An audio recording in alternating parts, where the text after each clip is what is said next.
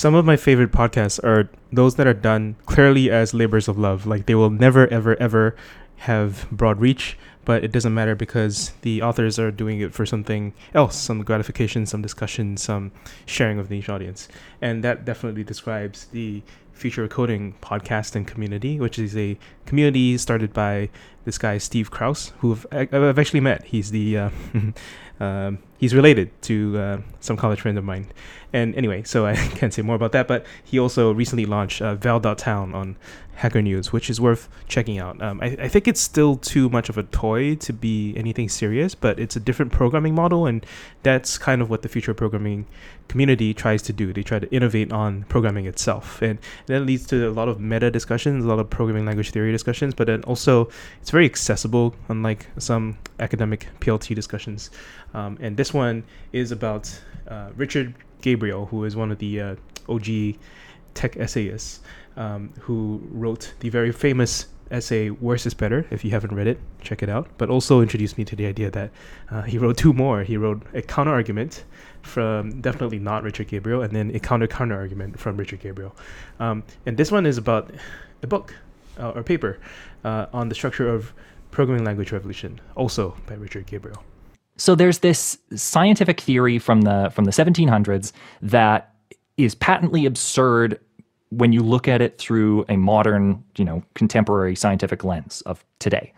And this idea of incommensurability is suggesting that we shouldn't do that. When we're, when we're encountering an idea from a different era, we should try very hard not to look at the terms that it uses and the language that it uses and the and the and the ideas that it's exchanging with our modern definitions. Because if we do that we will lose a lot of the nuance and subtlety and and meaning of that older work. Because it's using words that are still used today but it's using them in a different way. And that the meaning of these words has changed over time so much that our current understanding of what these words mean doesn't match up with how they were used back then and we might look back and see it using these words in what feels like an incorrect way. And and this phlogiston phlogiston example is a little bit silly because it's it's deliberately very wrong. But this is an idea I encounter all the time when dealing with like music theory or art theory or even you know computer science,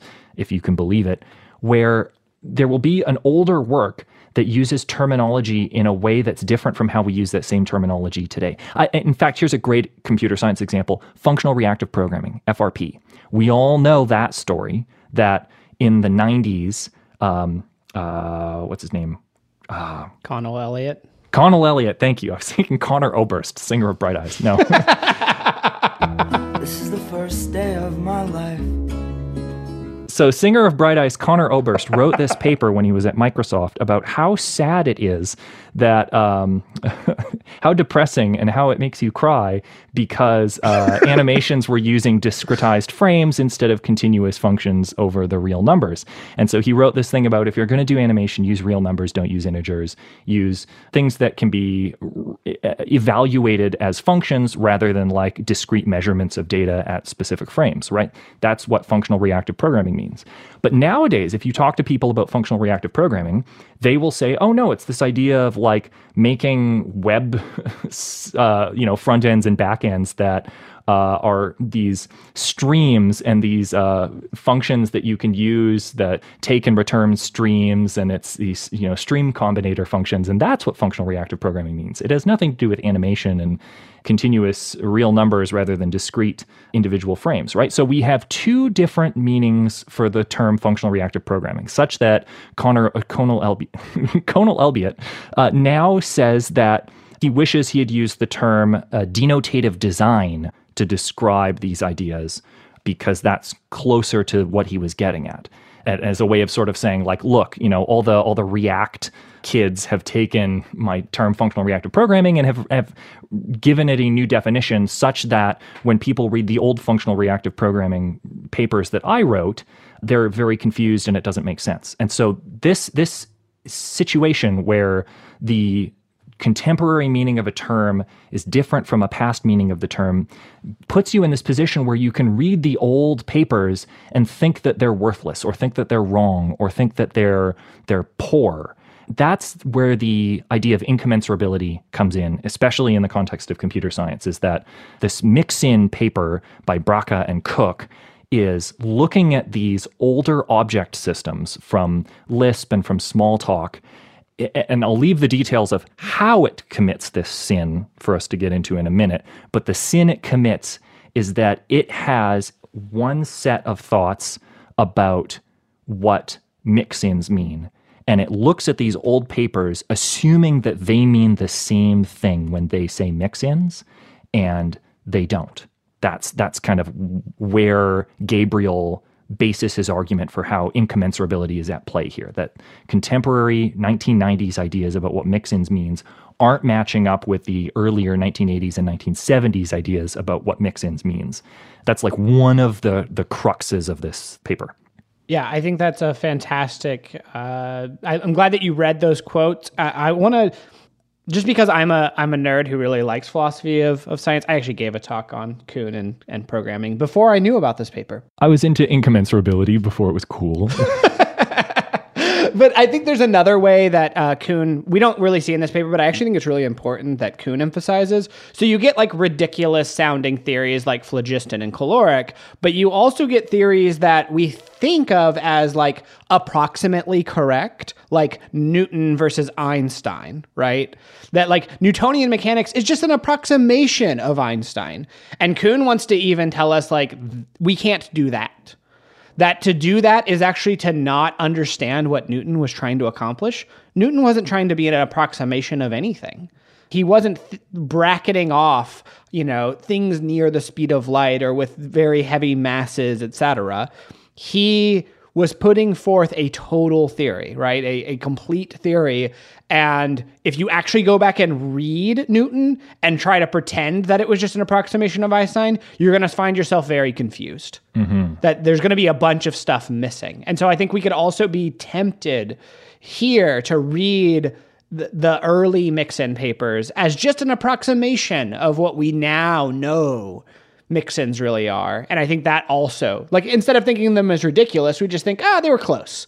And that actually also would be to miss the substance of those papers. And I think one of the things that computer science does, and this uh, Richard Gabriel paper d- describes this uh, phenomenon a little bit, and we'll hopefully come back to this in a, in a richer way in a minute. Um, but in a superficial level, one of the things that happens in computer science is we generally think that as time progresses, the theories that emerge and the practices that emerge are encompassing generalizations of the things that came before, or they're more correct or more workable or more versatile or in some way more complete that we have this sense that as time goes on, there's like a march of progress effect where later theories are able to encompass earlier theories and that we're able to sort of stand on the shoulders of giants. And so this paper from from Bracha and Cook uh, uh, uh to to take Gabriel's articulation of it, and, and, to be fair, I haven't read the mix-in paper, so I don't know exactly whether or not this is a charitable interpretation of what they're saying. But assuming that it is, that they're positioning their formulation of mix-ins as something that can subsume these earlier articulations from Smalltalk and from Lisp from these earlier works. And that's a separate matter from the fact that they claim that it's the first scientific paper about mix-ins. That's a that's a separate dimension of presumptuousness that we will uh, drill into in a minute. But just there's this feeling that in in computer science, like natural science, later theories are able to cover in totality earlier theories. And that is, in fact, not the case. And that's not the case always in natural science, as we know from uh, Einstein's relativity versus um, uh, quantum mechanics, right? There's that need for a grand unified theory because we have these two theories that aren't total. And so we're looking for a total theory. You know, that's the exception that kind of proves the rule that in general, later theories are able to completely subsume earlier theories. And computer science, being a science, makes us feel like that's also the case, when in fact that is not at all the case, and it's probably not even close to being the case, that earlier theories and later theories are independent in part, and, and this is something that, uh, that the incommensurability paper seems to argue, in part because computer science is not a natural science. Natural science is about looking for this, this singular truth about the nature of reality and that better theories are able to be a closer approximation of the nature of that truth.